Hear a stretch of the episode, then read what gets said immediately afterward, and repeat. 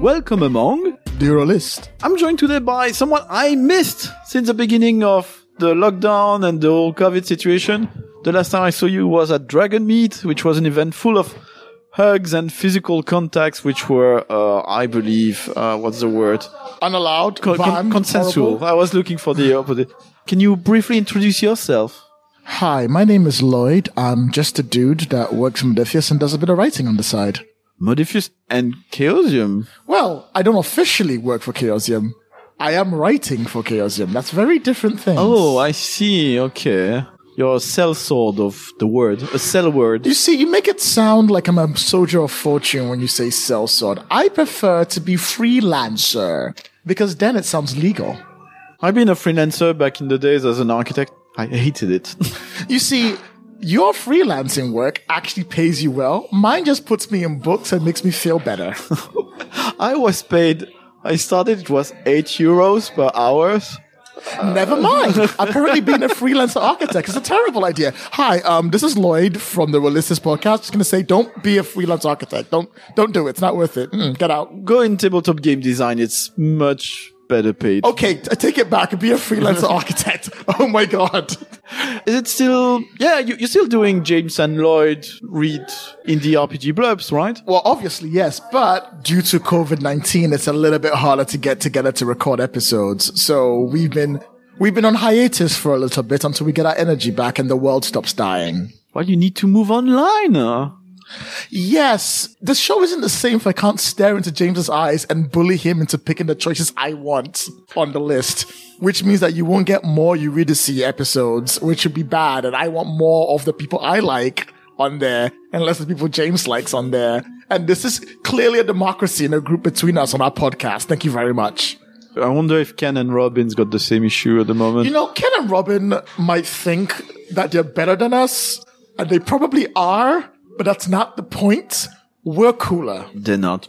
They're really not. Oh, thanks, babes. Oh, you actually said us, like us, including my show. Huh? Oh, I mean, yes, including yes, yes, us, including yeah, oh, yeah. The Rolistes podcast is better than Ken and Rob. Just putting it out there. Gen Con, give it to this podcast. But while you're there, also give it to Lloyd and James talk about dumb role playing games. Thank you very much. Okay, bye. Did you make a submission for the Ennies? No, Well, you you need to do a 15 minutes summary episode now. It's work to go there. I mean it is fun and exciting to go for the Ennies, but you know what? I think I'm okay not putting myself down for the Ennies for a while.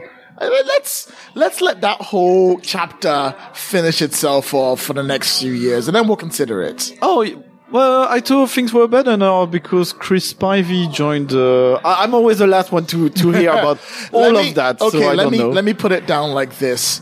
The Ennies, a great show, which I have attended a few times myself. Thank for the grace of God and all fortune.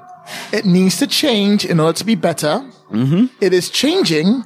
When the changes come through, we will be there with it and we'll support it all the way.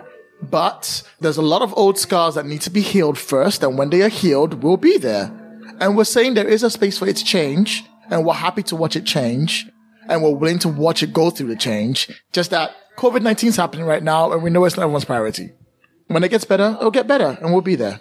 Let's hope for the better. So let's start with our traditional question at the release. You're a regular listener, so you would know, you would have prepared. I mean, for the last five years, I feel like I've been a regular listener. Yeah, yeah. Well, I you, mean, you were there with uh, a lot of people from the, the very beginning. uh, for my sins, yes.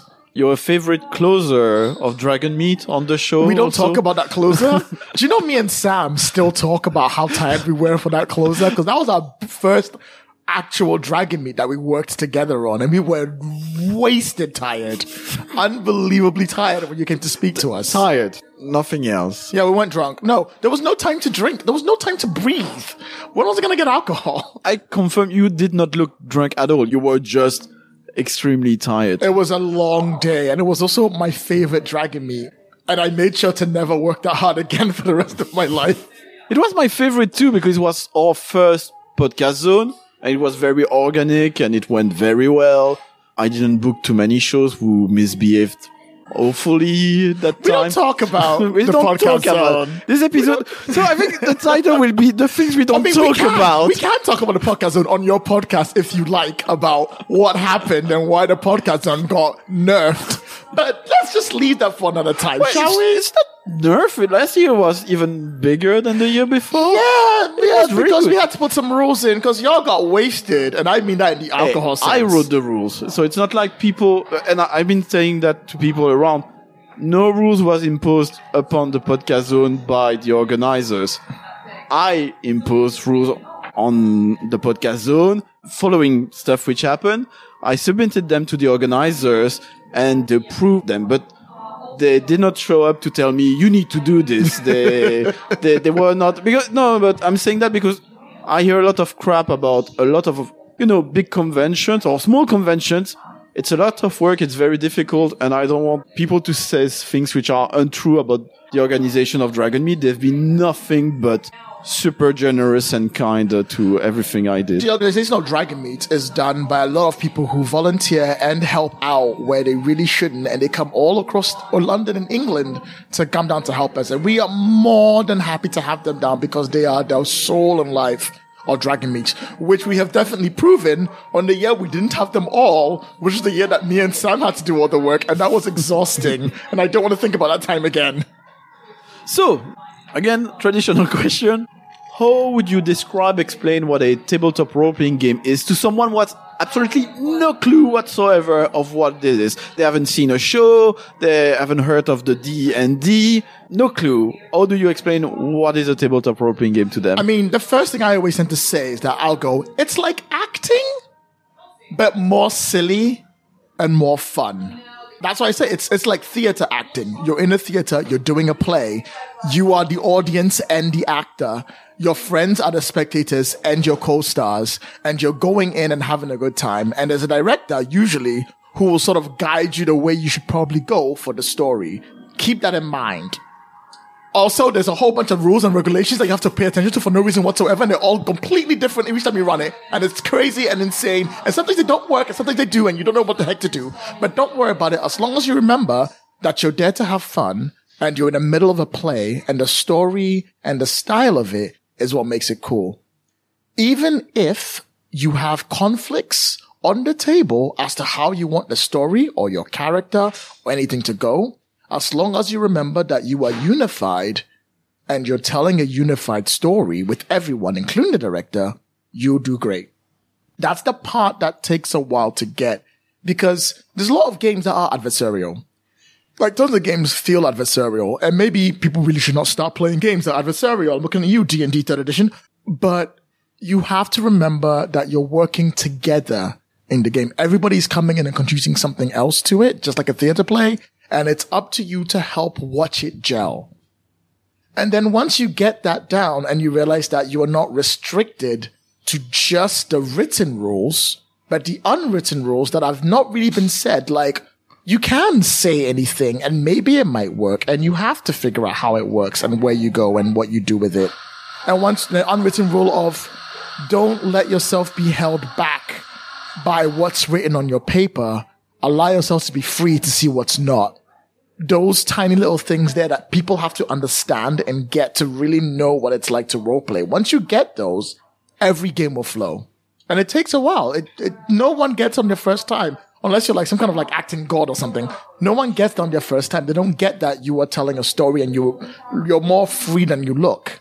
even if you get it, usually you get an aspect of it. You might be good at improv, making a voice or doing a character Yeah. or something else. But along the way, there's a lot of different lessons you can, you don't have to, but you can learn along the way to improve your experience and the experience of the others. You're right. But even if you get little bits like that, it's the part where you get that you can gel with every, I use the word gel so loosely. The part where you can mesh with every single person to tell a story and your impact on the story and how far you can go with the story. That, there is that. Every D&D player, every role player has one moment where they suddenly click, where they get it, and they get that part, that thing that makes the role play thing so good. And it's a different, it's like an awakening. And once you get that, it's clearer. And you're right, there are different ways you can get it. Sometimes it's the application of the rule. Sometimes it's the it's the abuse of the rule. Sometimes it's, oh, you know what? I just walked up in here with my level 12 cleric and he can kill everything. Come at me, bro. But when you get that part that you feel like you belong and you get that niche and you build on it, that's when you stop playing the game and you start role playing the game. It's really magic when that happens. And it can take very different shapes, I find, because lately I, I've been very aware of that, that the magic can be different. There, has been a lot of discourse regarding shared storytelling, coming up with a story together. oh God, tell me about it. And where I started role playing game, where I still enjoy it the most is normally when I forget myself, when I'm immersed. And that's different than telling a story. It's not quite not the quite. same. It's more first person. But then I play something like Pasión de las Pasiones with the gauntlet and I have a really a uh, lot of fun being more in a writer's room, coming up together with a telenovela to play, and that's where we get our fun in that moment. But that part there in Pasión de las Pasiones, where you are in the writer's room coming out of the storyline, is also immersion. All of it's immersion. I have a love-hate relationship with immersion because I believe immersion is great and will help you roleplay better, but you should always keep in the back of the mind that you are still playing a group role-playing game and you shouldn't let your immersion carry you to the point where it ruins it for everyone else. Oh yeah, for sure. Like, for example, the, oh, we should all go into this tower to fight the demon. And you're like, no, I'm going to sit out here and just watch you do it for the next 30 minutes. Yeah. And no, I'm like, no. no, bruh, figure out a reason to get in there. You don't need the GM to force you to get in there. As you said, gel, mesh, whatever the type of fun is yours mm-hmm. individually, you should never forget and it's usually amplified. If it goes along the grain with the rest of, of the group, it, it's not adversarial in that sense. Yes. I still think you can have fun in role playing game as adversaries of some form. But even adversaries in a game have to conform to the story that's being told because once you agree to be an adversary, you can't treat the other players like enemies. You have to treat them like other players that you're playing against, even in an adversarial role. So you can't be like, oh, well, I'm just going to keep doing dumb nonsense to abuse the system just to get my way, just to screw you over. But no, my character in game has to think of ways to be adversarial, but I also have to not take away that It's adversary play is very hard. It's very hard. It's yeah, very, yeah. I love it. yeah. I love it so much. I once played a game. We once played a superhero game where I played, um, the Winter Soldier and everyone was playing Captain America, Black Widow, Falcon. And it was great. I had a great time because I was like, yeah, I know I'm the bad guy, and I'm just gonna lord it up and just be like, "Come at me, bro," and have a laugh at it. But I know I'm like, I'm gonna get defeated at the end. It's all good. It's three versus one. I still can't win, but I'm having fun doing it. And once again, depends on how you mesh and get together. Going back on the previous points of what I said about immersion, because once again, me and immersion, we don't gel so well. If you are heavily immersed in a game and you can't bring yourself out of it, due to something happening back, I feel you've gone too far. Especially depending on the type of game you're playing. Some yeah, games, yeah. some games, like some indie games are like, yeah, we're all in. I'm looking at you, Penny, for my thoughts.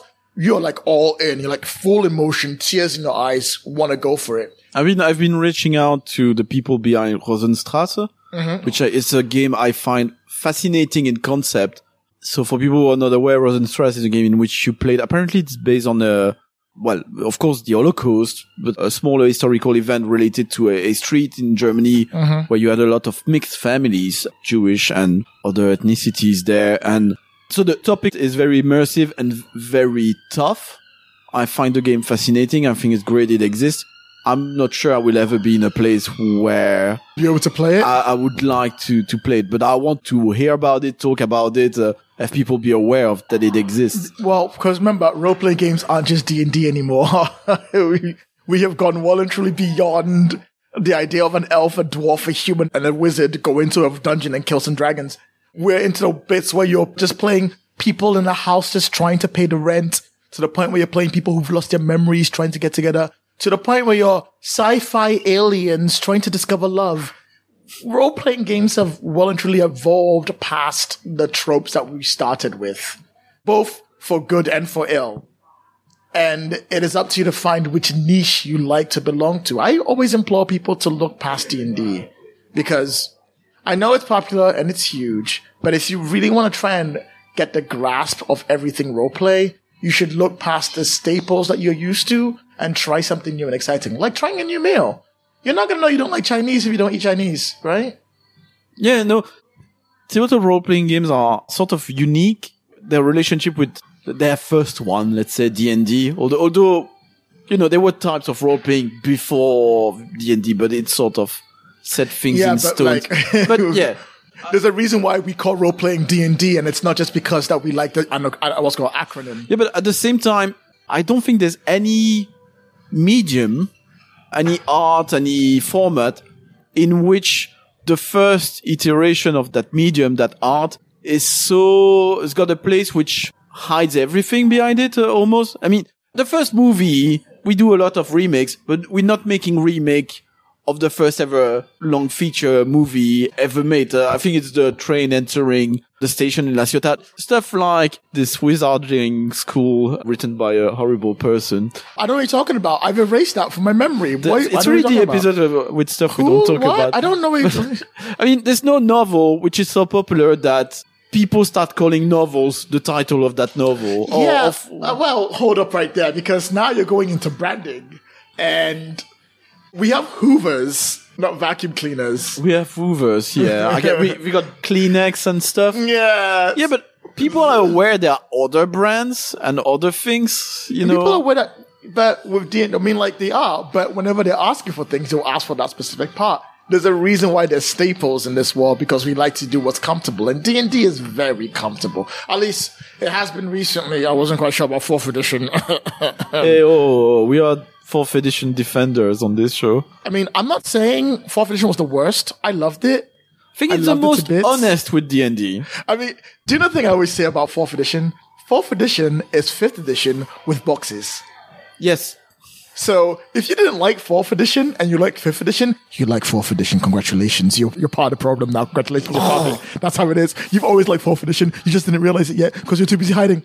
They took all the things from fourth, removed the boxes, cut the health in half, pretended it was roleplay, and then said, there we go, fifth edition. And people freaking loved it. And I'm like, this is exactly what I wanted to." It's very- Everybody wins. it's very likely sixth edition will look much closer to fourth edition. I think. I mean, if there is going to be a sixth edition, If there is, well, you know, time uh, is infinite, so Great, wonderful.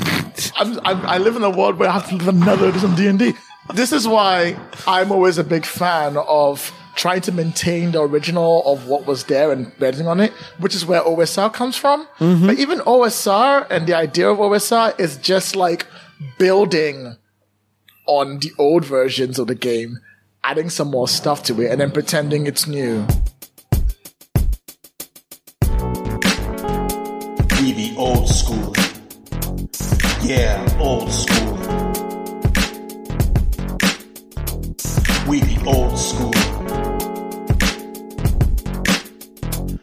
Yeah, old school. Been getting that money for a girl sweet as honey. Got me some roses and a little bling. I knocked on her door, she said, What you waiting for? I heard you was looking for a king. Been climbing the pyramid, her steps made of green. I'm getting closer, getting closer to my little queen. I'm getting closer,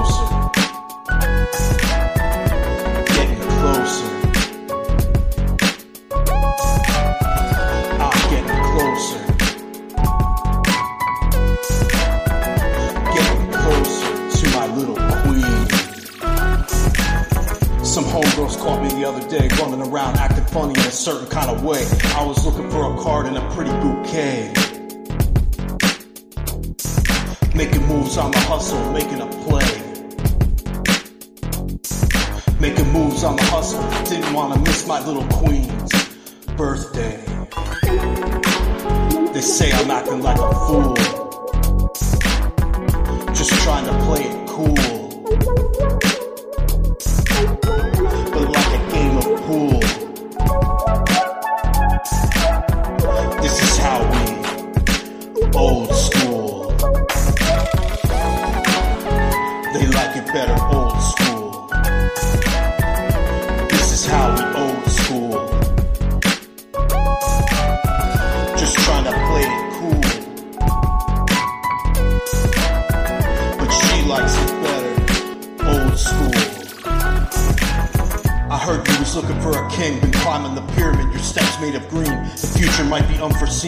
Get there, we'll reconvene. For you and me, there's no in between.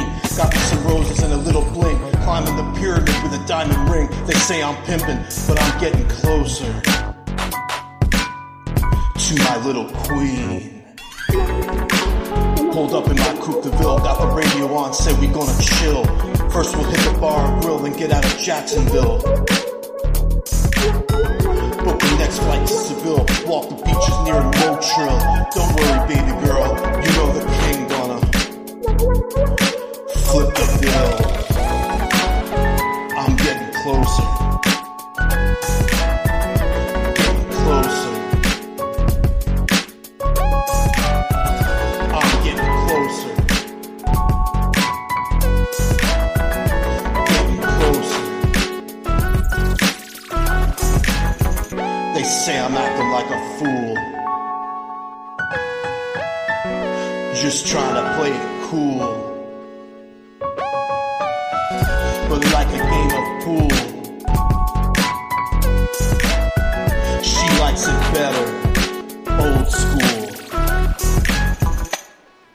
Yeah, I was annoyed with OSR because at first, I mean, I'm not sure what it stands for anymore, but my interpretation before I was more informed about them was that OSR, old school role playing Or revival. or revival, or was about old school role playing roles. games in general. But actually OSR is strictly about D&D, right? well, no, it's not It's, just. it's not about D&D. Star Wars D6. It's, It's- not about the, the original Traveller. Well, no. Here's the thing, right? Okay, is Mothership so, OSR, so- for instance? Well, okay, so bear with me here. Bear with me here. Bear with me here. Old school role playing, old school revival, OSR, everything about it has gone through a lot of changes in the last five years. Okay. It had a bit where it, it was, someone described it as the punk rock of role playing, which that person needs to die, but that's a different matter I'm entirely. not sure because punk is being Bruh, bruh, bruh. No, no, no, no. I'm not problematic, I am not commercial. Agreeing. I am not agreeing with this person. We're gonna put him in a corner and just leave it. I just bring it up because like it's my favorite worst saying ever. Um, OSR went through a lot of changes, just like Power by the Apocalypse went through a lot of changes. Oh, yeah. Like Power Apocalypse is not Power by Apocalypse anymore as it is. Yeah, okay, fine. You're rolling two d six, or maybe you're not. You're rolling two d ten. I'm looking at you, Colt. Or you're rolling one d six, or two, or three, or four. Is Ironsworn PBTA? I'm not even sure. Is Forge in the Dark PBTA because it was we- at first? There we go. See, all these games will change because that's what happened with OSR. It started off as, oh yeah, we're just we're bringing it back. We're trying the old stuff. But then people were like, well, we like this old stuff. Can we just use the rules for other things? Because that's how role playing works. And then they started changing around and moving it through. So OSR isn't really OSR in a everything has to be old school anymore. It's now OSR as in like a brand of what built up because then we have Into the Odd, we have the Midland games coming through, we have Rovers, which is technically technically Power by Apocalypse and OSR added to it. We've got like a whole bunch of like OSR esque style games starting to burn Electric Bastion Land, Mothership, Troika, Troika. Mm, Is Troika is I don't know. It might be. It might be influenced for sure. yeah. The influence of the old OSR has spread past the initial build up of people through it and the controversies that came with it. Oh my freaking God. Can we talk about that? Again, this episode, all the stuff we don't talk about. No, no, no, no, no. no. We're, gonna- we're gonna come back to that. We're gonna come back right now. We're not leaving. Let me tell you about OSR, right? OSR came out like five years ago, right? Just when, just when fifth edition started coming out, right? Uh huh. Yeah, So- makes sense. Which means that a whole bunch of people who weren't playing role playing games came back for fifth edition. And they came with them with all the bull crap and the ideals and every dumb nonsense that they had. And they dumped it on there just as Facebook was blowing up. So then Facebook had all these groups that were all role playing groups and they were like, we're the special ones. We're in there. If you don't like it, don't play. And a whole bunch of dumb nonsense came with it. And OSR capitalized on that. It capitalized on old people coming back to role playing games and said, Hey, do you remember how this was? It's really cool. Come join us. Ignore the controversies in our books and stuff like that. Ignore, ignore the past that we have. Ignore the fact that we support really terrible people. That's on the side. Don't worry about that. We're old school. We're just like you meant to be. If you don't like it, don't play it. We know what real role playing is. We know how dark it gets. We know what's up. And that built this to themselves, not a toxic fan base. It built a toxic ideal for OSR. And then OSR had its starter champion start to look a bit rough. And the people in OSR were like, actually, you know what? I'm a good person and I don't really want to associate myself with all this nonsense. Can we just have OSR just be OSR? Can I just release some fun stuff? So they started releasing fun stuff. They were like, well, we want to get past that idea and like leave our troubled past behind and make some new things. And that brought in newer people who had seen OSR, been like, I don't want any part of this. People are really weird and wrong. I want to enjoy it a bit more. We have things like Dungeon Crawl Classics to thank for things like that. Yeah, We've got yeah. the whole idea of, is this Swordsfall? I can't remember what it's called. Something, something, something like that.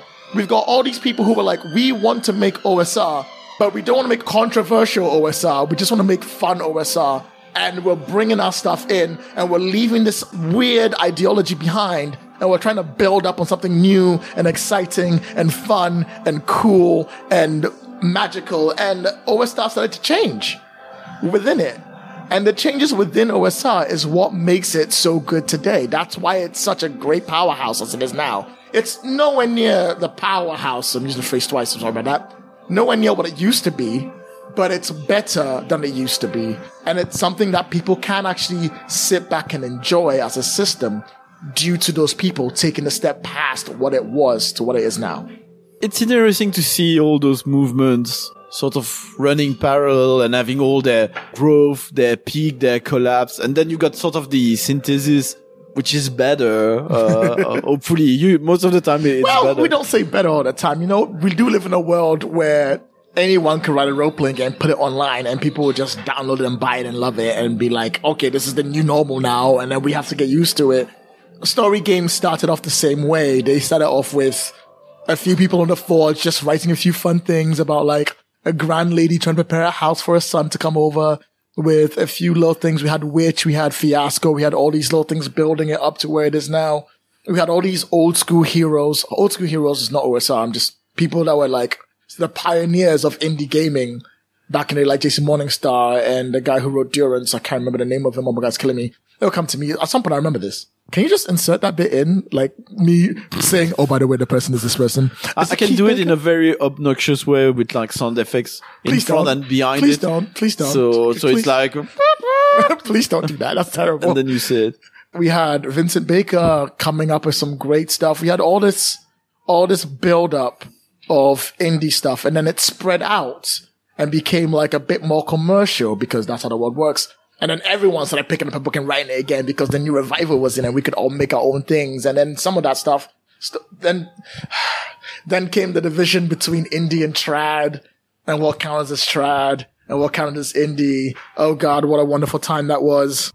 Is it over? It's not over, right? I'm I mean, I'm no, still no, no, arguing it's about over. that. No, no, it's over. It's over. It's over. No one, no one distinguishes the two anymore. It's definitely over. Now we're like, we play fun games that we have a good time with, and we don't care whether it's trad or indie or whatever. My favorite question at the moment is, uh, what should we call something like Modiphius or even Chaosium or Cubicle 7? I had this argument with uh, someone in the US. And long story short, it ended up that for that person, Stricto Senso, Sensu, I don't know what you said, the only non-indie publisher is Wizards, maybe Fantasy Flight Games because they got shareholders. And, uh, and my argument was that you cannot really round up together, not as one is better than another, but there's something personally I find fundamentally different between a Modiphius, a Cubicle 7, and Chaosium who's got several lines of well follow up and highly produced lines of role playing games with, again, the people who do Mothership, which again, it's not a statement saying that Star Trek Or Adventures. Ritter, or like Yeah, yeah. put, like write things are put down. Uh, so, or what do, would you Okay. call Modiphius then? Okay, tell you what, tell you what, I can solve this problem in a wonderful way, which Yeah, is oh, so human consumption. Yeah. D and D is so popular, so huge that Pathfinder by sales alone can be considered an indie game.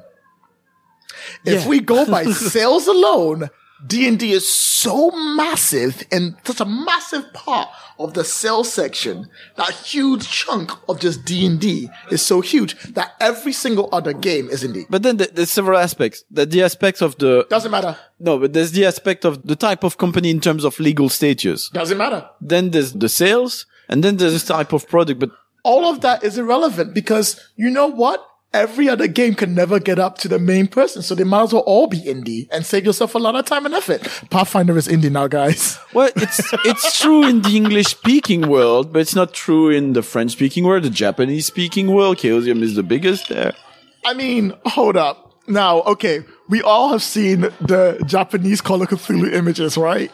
If you've Which- not which seen one? it, No, I haven't seen it. Okay, so Call of Cthulhu. But according to the eminent Dr. Lynn Hardy, the most popular role-playing game in Japan is Call of Cthulhu. And there's a very good reason for it. So the people over there, right, play their games, record them, and then write them up as stories. Yeah. And the stories also include art. So think about like two incredibly awesome looking anime girls looking like detectives on the covers with a Call of Cthulhu logo at the bottom. Just look up Call of Cthulhu images from Japan. It is the greatest thing I have ever seen. It's like anime Call of Cthulhu. I can't believe. I'm like, I, I want them. I don't even play Call of Cthulhu, and I want some of that. Forget about Reign of Terror. We don't want French Call of Cthulhu. Not that mask of boredom more like. Give my anime girl solving crimes. I want them published over here so bad. I would buy them. I want the anime. I want the manga. I want the visual novel. I want the Netflix adaptation. I want that version here. Maybe we'll get them uh, one day. Maybe one day. But yeah, maybe you're right. Only in the English section of the world there is that big build up of this is where D&D rules, whereas over there it isn't. But even if that is perfectly true, sales wise, they still sell more to more people here than Call of Cthulhu sells to people there. Yeah, but then if I was taking a parallel like with cinema, in France, in Japan, in Spain, you still have productions, movies, which are more commercial productions. They are aimed at a type of entertainment, a type of offer, a type of audience internally to these countries, which is different them doing like doing a taxi, for instance, for people if people know the, the taxi series, which is called sort of Fast and Furious before that Fast and Furious in France. Don't laugh. No, it's fine. It's fine. I love the Dhoom series from India, so I can't complain.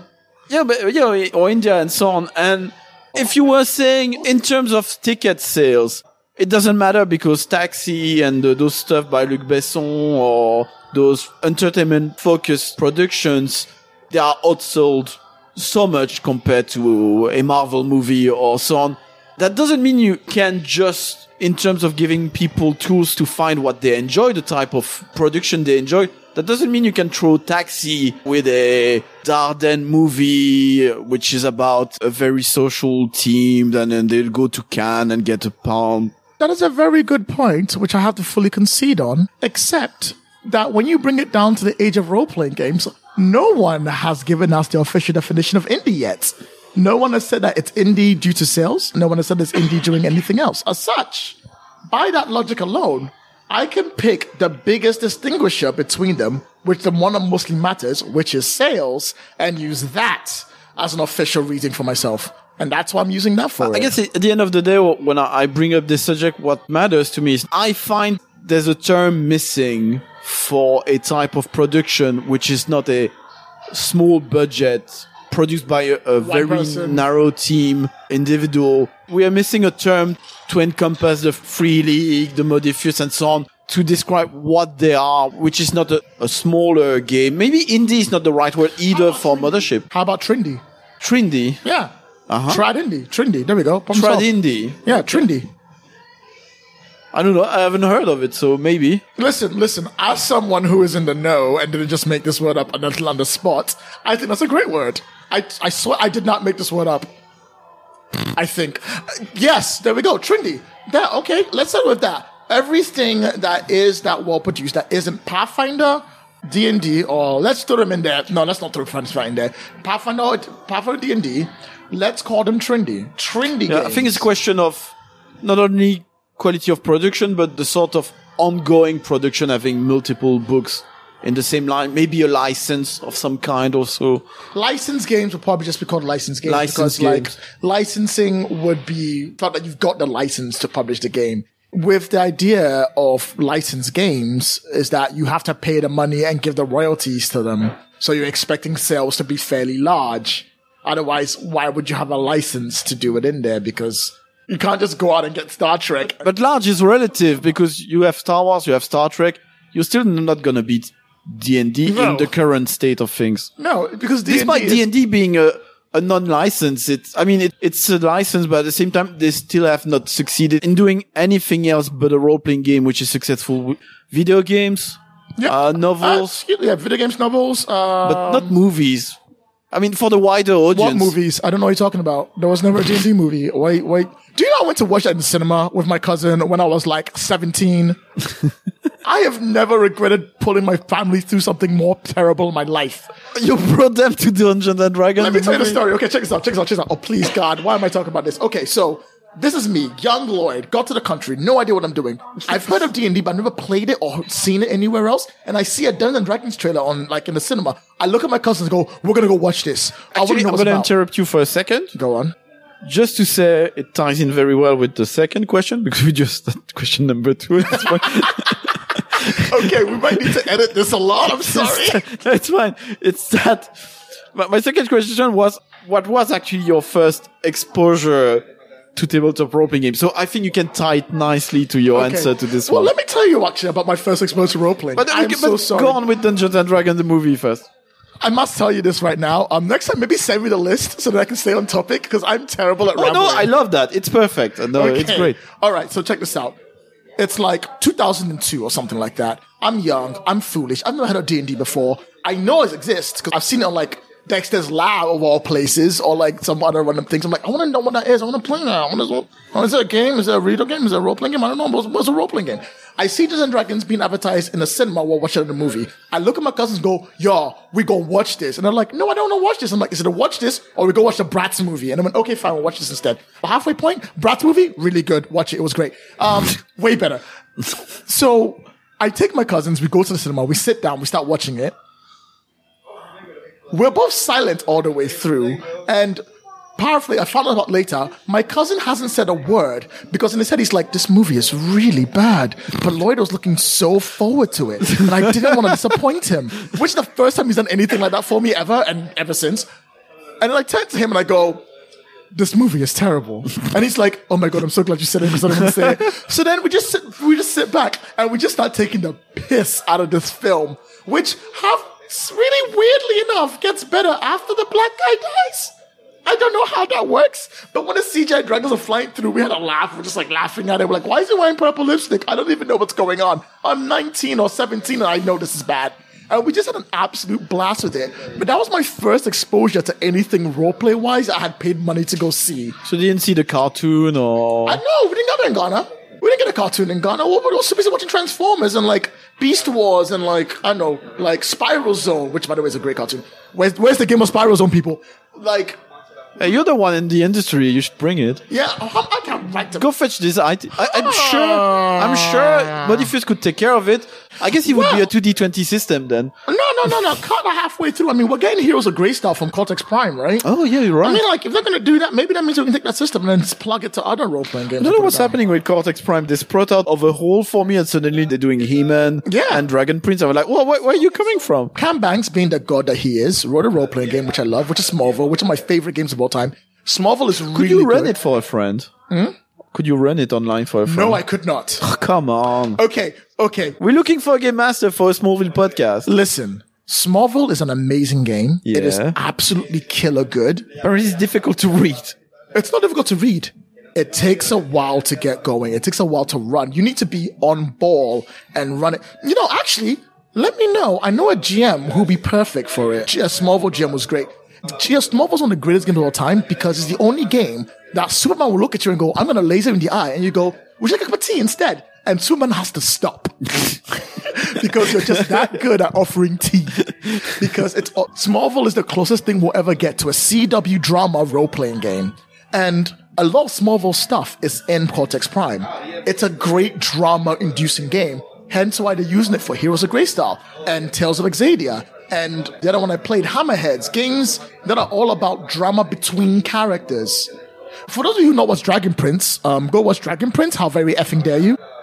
that show is all about the connection between like six characters on two different sides. And you cannot do that in a role playing game. You cannot have like people play one side and another side and make it work. But you can in Cortex. In Cortex, you can play adversarial characters Wow. versus good characters, and everyone can have their own agenda and their own group, and they can go up against each other. And the game encourages you, like, fight each other, fight each other in words, in physical form, in intrigue, in social deduction, in games, in everything. So in Smallville, the role playing game, I could play Lex. It could work. You could play Lex. It doesn't have to be my an first NPC. role-playing game. I practically played Lex. we had a game where like I played Chloe and someone else played Lex, and Oh. they they killed their dad at the end in secret work. Just it was it was the most dramatic move. Smallville is just one of those games where it it's like you are working to form a story, but you gotta fight the other players if you want to get forward. Because the more conflicts you have with other people, the better the game becomes. Well, soon on Farm to Fable, the Smallville fancast. Maybe one day I'll be good enough to be like I can run this game perfectly, but I don't think I'm there. I'm still practicing. I practice like once a year. Maybe you you just like when you run Nibiru, you kept saying, "Yo, I'm bad at this, I'm bad at this, I'm bad at horror." You were very I- I- good. No, I was really bad at horror. Let's not talk about the Nibiru game, shall we? I was terrible. I am really bad at horror. Everything I do turns to action. I'm an action GM. I like adventure. I like fun. I like getting up there and punching the bad guys in the face. I'm not really a. I'm not really a slow descending, hidden in the corner. I got distracted again. You did it again. Why would you do this to me? What was I saying?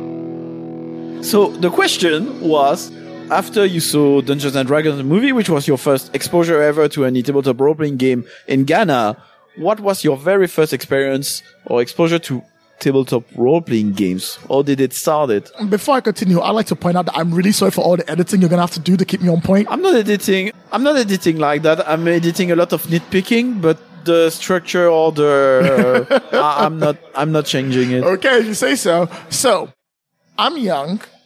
I'm just about to go to university. I'm getting ready for everything else, and I noticed that there's a book in my books, etc., in Wood Green. Because I usually pop in there and read something when I'm bored. Because, like, you know, back in the day, the internet wasn't that good. I couldn't just go in there and go on Facebook and be like, "Why is this happening?" Yeah, kids these days they don't know how easy it is for them to. I mean, to be honest, kids these days are having it better, and good on them. Because we grew up in a crap time. They're like, um, I'm playing only D and D because uh, I don't know where I would play something else. You're like, really? Just Google it. Seriously, Google it. Just Google it. I do you remember the time when like we had to like go to the library to figure out anything? That was rubbish. I tried to join a role playing game club, which my mother noticed in the newspaper in an ad. It's like, what's this world? What is that 19th century? Whatever uh, was a murder of Whitechapel roaming the streets back then? No, it was the 90s. It was like that. There was no internet. We didn't even have Yahoo or Alta Vista or MSN Messenger. None of that was there. I always tell people, hey guys, if you don't like a role playing group, just go find another. It'll take you like two minutes. Yeah. Why are you not- bothering? You're not stuck in a village. I, I you know, it's funny because in the community, I find the mentality of being stuck in a village with that one game master is still around a lot. People seems to be reluctant to to play games with other people than their one group or anyway. So you were saying Anyway, this book. this book. So I look in there, it's Dungeons and Dragons third. Blah, blah, blah. I look in there, and it's Dungeons and Dragons third edition, three point five in books, etc. So I pull it out, and I'm like, "Is this it? Is this the Dungeons and the Dragons?" All right. So I read it cover to cover, and I'm like, "I get it now. Okay, so it's like a game, but you're at a table and you pretend to be playing the game." But how does that work? I don't know. This, I mean, like this is like, There like was no YouTube videos. No, there no, was you did- I'm gonna go- I'm gonna go to YouTube and look There it was up. no critical role. there's no critical role. What am I supposed to do? I'm like, how does this work? I don't know. But there was meetup.com. Oh wow! Oh oh wow! This- You you're such a summer child. I know, right? Isn't it great? I, I like, so young. so young. Looking at meetup.com back in the days mm, for D&D. But it, it worked. I went online. I looked up. I was like, okay. I, I think I, I think I Yahooed Dungeons and Do you, Dragons. do you remember the ad? Do you Yahoo? Yahoo! Yahoo! oh my god! Oh my god! How do we live? How do we survive? I don't know. You know, I race I visited? London before smartphone. I came to London with Hospitality Club, which was already a website. Wow. I found complete strangers willing to host me to have them on their couch, literally complete strangers. And I found where they lived in London, being a foreigner. I didn't live in London. I was living and born in, in Belgium, but I found where they live in North, North London. Using a AZ guide, you know, which for Wow. foreigners is uh, Wow. booklets with maps, and I'm like, oh, how did I do that? I have no idea. my first D&D game, they were like, come to this pub. And I was like, cool. Where is it? I don't know. They were like, okay, go here, go down, go to the corner, quickly, just come down, go here, and you're at the Green Man pub. I'm like, cool. Cool. Where is it? I don't know. Help me. So I find a group of meetup.com. So I you were in London I was already in London then? at the time, yeah. I go play D&D. I have a great time. I never saw any of those people in that group again after that game finished. Uh, They're probably somewhere in the world. I don't know. If I saw them, I wouldn't recognize them, to be honest. But that started me off. And then from then on, I kept playing, then stopping, then playing, then stopping, then playing, and stopping for years. Until maybe, I think it was like 12 years ago that I got back in the habit of it when Darksphere opened for the first time. When what? Darksphere in London opened Oh, yeah, for the alright. first time. And I went in there randomly because I was like, well, I'll, no, whatever. I used to role play. I know what a role play game is. And they were like, do you want to come play Encounters 4th edition? And I was like, sure, why not? Let's get back into it. the golden age of fourth edition. Mm, the golden age when people could roleplay. And when D and D was true it. to itself. dude. Uh, okay, for everyone who's quit the podcast now, I'm really sorry. I'd like to apologize. Um, but from then on, I never left. And I just kept playing games, and I got introduced to the indie meets, which happens like every first Saturday of the month. And I started going to conventions, which I didn't even know was a thing back then. Still bad advertising. People don't know conventions are real. And then I started going to things, and then started meeting people, and then it just snowballed from there. And that's how I got into the hobby. Cause like, it's, I always say the hobby is very insular. Because people are always like, well, it's okay, guys, we're very welcome. I'm like, no, you're not. Mm, girl, no, mm-mm, don't freaking lie. You're not welcoming at all. It's is much more work. welcoming than before the internet. I mean, yes, but no. because, Yeah, but no, but yeah, yes, but yeah. no, because there are so many hobbies out there that you can get into by looking into and jumping in and having a good time. In role playing, if you want to get into the role play hobby and you meet some people, that group is going to be selected to that alone. And unless they know people who know people where other parts of the hobby is happening, you're not going to get past that group. So then you'll be like, oh yeah, I played Dungeons Dragons once with four people for 20 years and that's all I knew. I never knew about role playing games out the water. I never knew about, I never knew about drive through RPG because I always just went to the store and bought one book and I was like, that's it. That's all I needed. There's very little ways to find out more about the group hobby unless other people bring you in. And there's always a veto process in all groups for role playing games. And it doesn't seem like there is, but it's true because you have to be cool enough or play the game well enough for them to invite you in. Very few people are good enough that they can just make their own circles and then go research themselves. But this is why D&D is so popular because once you buy the book and some group lets you in and they don't tell you anything else is out there, you will never know anything else is out there and you will never experiment and reach out because the groups are very insular. Everything is a clique when it comes to this world that we live in. And it's comforting, actually, especially in, you know, in those days when you, we have a lot of arguments about a lot of things. You go in, in the D&D group, you don't talk about most of the time about Brexit and, and other stuff. Yeah, but if you did, they won't invite you further past. Some groups are like, we don't do politics here. Yeah. Which is their excuse for, please don't talk about politics I don't like. But, you know, that's just me, that's just maybe. By the way, everything is politics. Just a heads up. It everything, is, yeah. everything is, everything is politics. You know, when you roll dice, that's politics. It's all coming. Yeah, yeah, that's the way it is. Come after you and your, get your kids It's and gonna your, get you, boys. your healthcare. But the thing about it is that everything is a clique that requires people to be invited in because there's so many avenues for role play out there. But to get into them, to know what's out there, you need to know someone to know. Even now in the world where Roll20 exists and like groups can be found online that you can just jump into, it's still about who you know in there and about establishing a ground. Do you know, for example, that there is like a meetup that happens every Friday online for a whole bunch of role players from the con scene that get together with like maybe like 30 people every Friday on Hangouts or Padap. They don't think it's insular. They think it's a very popular thing. And I'm like, you're right. But you would only know about that if you knew someone already in there. Yeah, and like, I mean, I run a podcast. I try to get myself out there with what I do, and I don't know about it. And I keep noticing people who are surprised that. I mean, first of all, it happens to me like I organize something and then and I spend my time promoting it like a maniac. You know, so I'm I'm proactive with that, being out there. And then I got people, I have no clue that was happening. And there are people who are my friends or people who follow me on Twitter. And, and I'm like, what? I've been busting my ass doing That's that. just the way the hobby is because when you get a group, you stick to a group and you don't go past it. and social media are very deceptive because you there and there's like such a strong noise about some topics and it feels like everybody's heard about hashtag fire this guy. Mm-hmm. And as soon as you step away, you realize that actually, except the 100 or 50 people who happen to be active on your Twitter feed, nobody knows or, or cares or, And that's just the way it is. yeah. we're trying to find ways to make the hobby a bit more open to people. And it is, like you said, it's a lot better than before because now, now you can't just go online and Google what is role playing game? How do I play and get into one? But when we, when me and you started, that was not easy at all.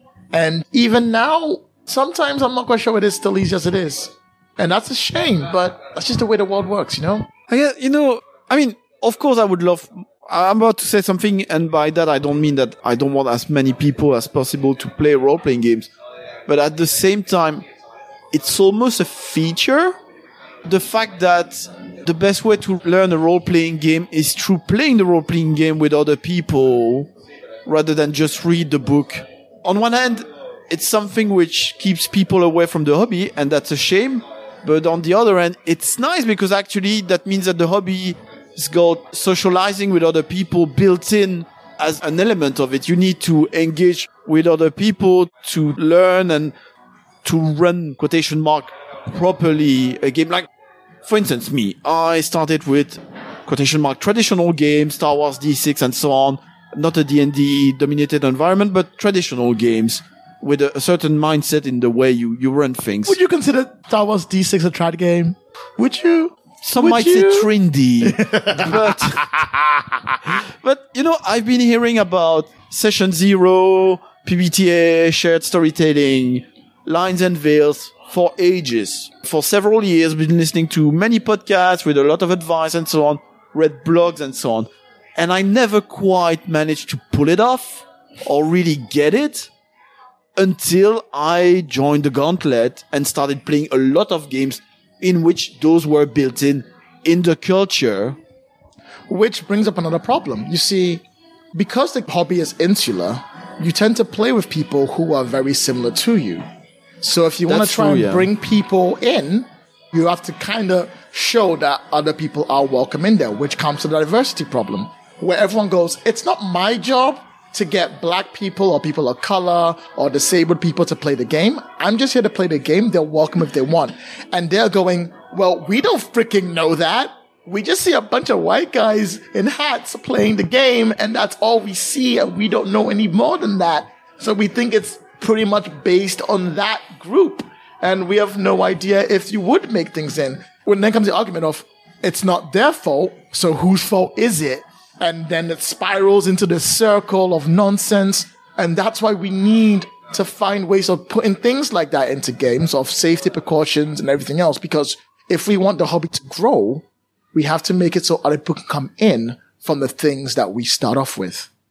And you can't really grow a hobby if you're just going to be sitting there pretending that you're doing the same thing every day and it never needs to change.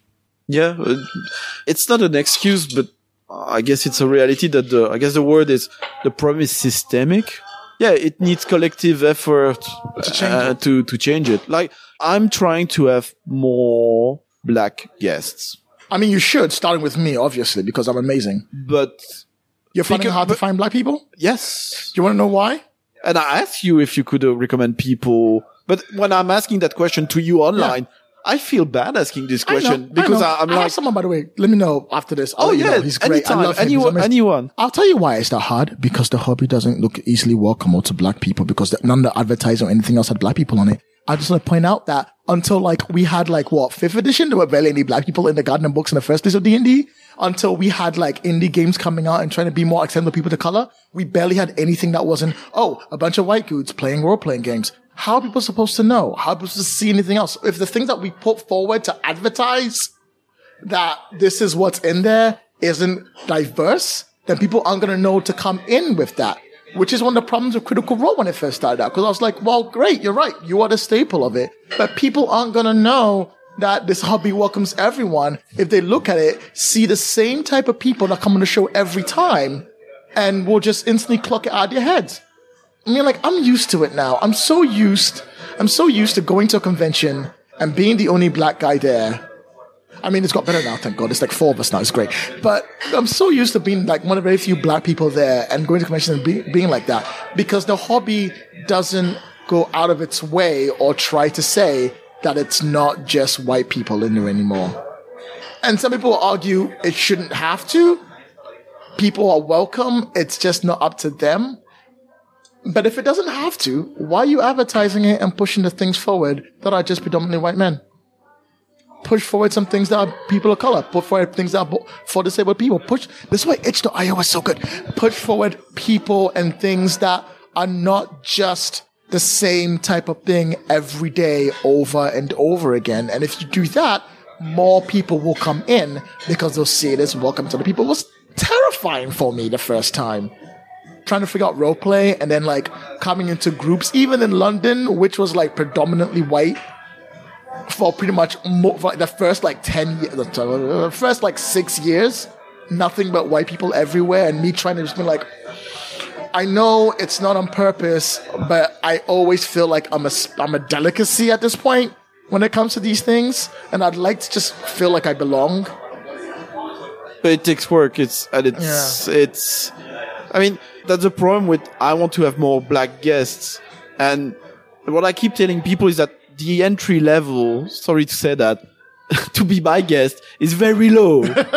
Just exist. I mean, it, just just exist. Uh, don't be obviously someone bad by any parameters that I could notice before you, you show up in my feed. Preferably don't come to me with a, a D&D 5e project because I'm sorry, but I, I'm bored to Whoa, tears whoa, with whoa, that. whoa! There's nothing wrong with D and D Fifth Edition progress. Come No, on, but I mean, on, I mean, bruh. th- there's a lot of other platforms for people to talk about that rather than mine. So if I contact someone black, sometimes the question is, why are you contacting me specifically? And the answer is, well, because you're black, but at the same time, I would interview anyone else, regardless. Like, the reality is that black, queer, women to a lesser extent, it's a bit easier.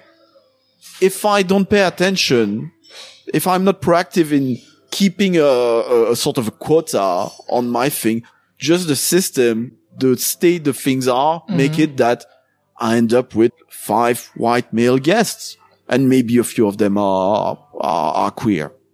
But if I'm not, yes, setting a parameter to say, no, no, I specifically want want people of color. I want to hear other voices, white pe- uh, people of color, different uh, perspectives. it, it's just not happening. But then when I invite them, I, I don't, you know, I don't mean that in a bad way, but I don't, almost don't care about the people who are interviewed. I'm just sincerely curious about the story they got to tell, whoever they are, as long as they're nice people. So I don't have a justification for a black person mm-hmm. because I don't have a justification for anyone because it's truly random. Nobody won an award or did something which impressed me for me to get them on the show.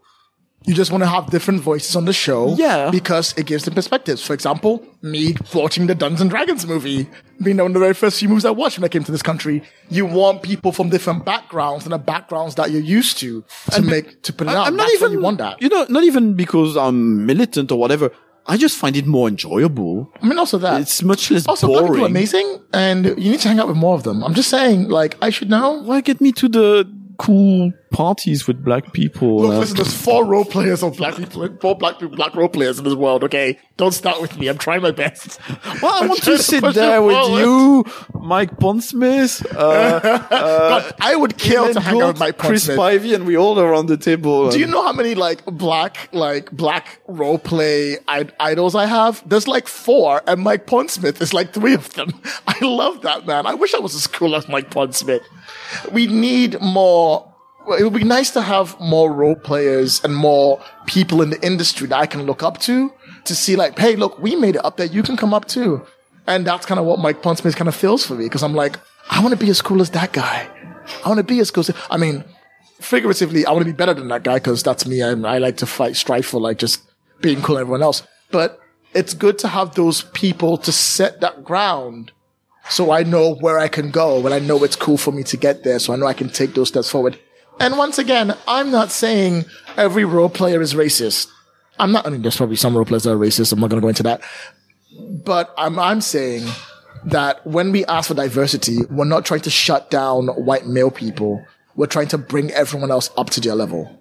Yeah, but to just address that, because I heard that a couple times when I'm picking my guest for something like film studies or even an actual play, and I tell some people uh, as we're having private discussion, okay, I want a, I want at least a girl, I want this uh, and this, and people say, oh, you shouldn't take someone just because they're a girl. You should just take them on merit. And I'm like, this, this no, I'm not having people pass exams to be into an actual play. There's no merit into that. There's just random arbitrary stuff which I'm not even aware of, which are happening and make the fact that we end up with those three people. So I'm just picking one parameter on top of all the stuff which are already there and already forcing the choice. But I don't audition 10 people say, are you really the perfect role to play that, that gnome magician, uh, in that D&D actual play? I, no one I had on the show had huge merits. You know, they were hugely qualified to be role players. They, they were just the people I happened to record with who,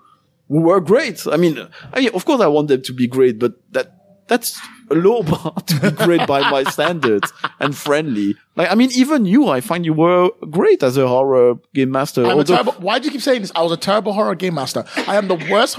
Never play a horror game with me running it. It will not be a horror game. you're the only person who ran an horror game on the Rolistes podcast. That's because I had no choice. I was, that was like my first no year. choice either. my first year at UK Games Expo, by the way, my very first year, I was trying to run games on demand by myself. And then you had to put that in there with me. And I'm like, I'm like wired. Federico is to blame, not me. I blame you. I blame all of you. I'm like wired, tired, and full of literally zero energy. And I had to run this horror game for you, and I am terrified I'm gonna mess it up because I've never run anything in a podcast before, and my brain is running in a million places. Oh ah, God, that was a good year, but I I don't know. I never. I always look back at that game. I'm like, I could have done better. I could have pushed it more. I could have. I. It's one of those things, isn't it? Because you can always look back at what you've done and how you've done things, and try and see what worked and what didn't. But the more you look at it, the more you judge what you did. And that comes from being a GM as well. When you're a GM running games, you can always look back and be like, yeah, I messed that up. I should have done this better. And it's not such a bad thing. Then you know where your niche is. Every role player, every role player and GM has a niche. They have the one thing that they can do very well. Absolutely well. Some people, it's storytelling. Some people, it's rules. Some people, it's dumb nonsense that the GM wasn't expecting. Some people, it's just turning up. And you'd be surprised how good that one is. Oh yeah. But everyone has their niche of what they do. And as a role player or a GM, once you find that niche and you nourish it like a talent you have in a, in a video game and you specialize it up, that's when you become a far better role player than you started off with. Find that niche that you have and ex- and like expand it and build on it and use it to complement your weaker points and push it forward. For example, me, I'm an action GM if something sounds like it's gonna turn the scene into an action scene, I am always down for it. It's a big weakness of mine. So if we're in the middle of a conversation and the player's like, you know what, I'm bored, I kick him out the window, I'd be like, okay. Action. I mean, first I'd be like, oh god, what have you done? And then I'd be like, right, how do I make this into an action scene? Right, let's go. Because I love that. I love people taking charge because I never take charge of my life. I'm so, I'm so, I'm so laid back in taking action that in role playing games, I love it when people do take action. I love taking action there because that's the one time I get to explore that part of me that I feel is so weak. I love reaching out and doing something because doing something is so hard for us to do in this day and age that we live in. Sometimes it feels like the actions we take have no relevance whatsoever in anything we do. I mean, it's, it's kind of like when we vote, isn't it? But Go vote. please, please, please go vote. it feels like when you vote, nothing happens, right? Go vote more. But that's the part that I enjoy the most when things are happening. Even if it's a word being said, even if it's something that is like being put through, I love things just being done. And I try to put that in all of my games. This episode included Old Schooling Radio Edit by Dollar Bill, Game Boy Horror by the Zombie Dandies, and of course Solta o Frango or theme song by Bonded or. Our logo is designed by Rollinkens, and you can find it on a number of apparel and accessories such as notebooks and even face masks on our T TeePublic store linked in the description of this episode. I really enjoyed this episode. It was great meeting Lloyd to record it. I hope you didn't mind our conversations drifting away on multiple occasions. Hence the reason why we have two parts of this episode. We recorded quite a bit. If you've liked it or not, uh, please let me know. Tweet me about it. Let me know your thoughts about what we've been discussing. I'd be very curious to read them. And if you loved it, maybe leave me a five stars rating on Apple Podcast and maybe a review as well. You can even review individual episodes on Podchaser and it's, it's much simpler than iTunes. So feel free to head there and comment on this specific episode there. As you may have noticed, we got weekly releases of Café Rolistes now on this podcast feed. If you can't wait for the next Café Rolistes, well, actually, there are a lot of them which you can have early access to, uh, several months early access. I, I, I don't do that on purpose. It's kind of a, a backlog I'm dealing with. You can have access to a bunch more episodes on our Patreon for as little as $1 per month. And on top of having access to this, you are helping me keep the lights on and produce even more content. Really, even a single dollar is a big deal for me. It's a big encouragement when I need to sit down and uh, edit stuff uh, several evenings a week. Don't forget also you can watch our Cafe Rolistes on YouTube and you could even contribute live with your questions via the Rolistes Podcast Twitch channel. So subscribe on YouTube, leave a like, and follow us on Twitch so you get access to all of that even sooner. Speaking of content, I don't want to jinx it, but there's even more Rolistes content coming your way this October. We got the special The Roleplay Heaven Cafe Rolistes, about which I cannot say more, but you'll find out about that. We've got a special Halloween film studies about The Others by Alejandro Amenabar. We're supposed to record this Sunday. So I'm crossing fingers that all of that will go smoothly. And on that, I need to leave you and go do some editing and, and work on Paris Gondo, the life-saving magic of inventory. That reminds me, I am running soonish several online sessions of Paris Gondo, which you can join. There are still several seats available for several of them. On Saturday, November 7th and Sunday, November 8th, I will be running them as part of Acadecon, which is online this year. So if you want to support also the RPG Academy, meet and play with hosts of the RPG Academy, such as Michael or Tom, or just other fans of the RPG Academy, that's your opportunity to do so. I will be also running Paris Gondo on Saturday, November 14 as part of Grog Meet Ish, which is the online version of Grog Meet, which is the micro convention of the Grognard Files by Dirk the Dice, which is such a lovable event. We attended it once with Crystal and since then we'd really like to attend it again, but a bit difficult with a child and so on. But no, there's the pandemic, but this year you at least because of that, you can join Grog Meet ish online. There's a bunch of stuff. There are quizzes. There are virtual pubs. There are, what did I see? There's a most written uh, sort of funnel game together where in which you're going to play little mice and try to survive a dungeon, uh, like for 25 players, maybe more. I'm not sure how it worked, but it seems very exciting. And I recommend you go check out Grog Meet ish. Acadecon, Grog Meet ish, my tables for Paris Gondo there. You will find links to them in the description of this episode, as well as links and all listed, all the shows, all the, the stupid references we made with Lloyd, all the game we talked about, they are listed in the description of this episode. And most of the games, if you click on them, it will take you right to DriveThru where you can purchase that game and support the designers of this game. And through the DriveThru affiliate program, even support the Rolistes at no cost for yourself, but I will get a little support from DriveThru for me taking care of linking to their website and the excellent games by indie designers that you can find there. And when it's not available on drive-thru, I put a link to itch.io so everybody is happy. See you very soon then. Stay safe. And in the meantime, have good games. Rolê, rolê, rolê. Solta o frango e vem com a gente.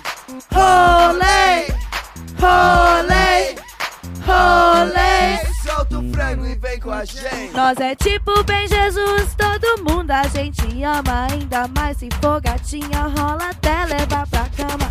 A gente topa tudo, sapatão e bigodudo na hora do piriri. Cai em mim outra vesti. Vai, Batuque. Rolê, rolê, rolê. Solta o frango e vem com a gente. rolê, rolê, rolê. Solta o frango e vem com a gente.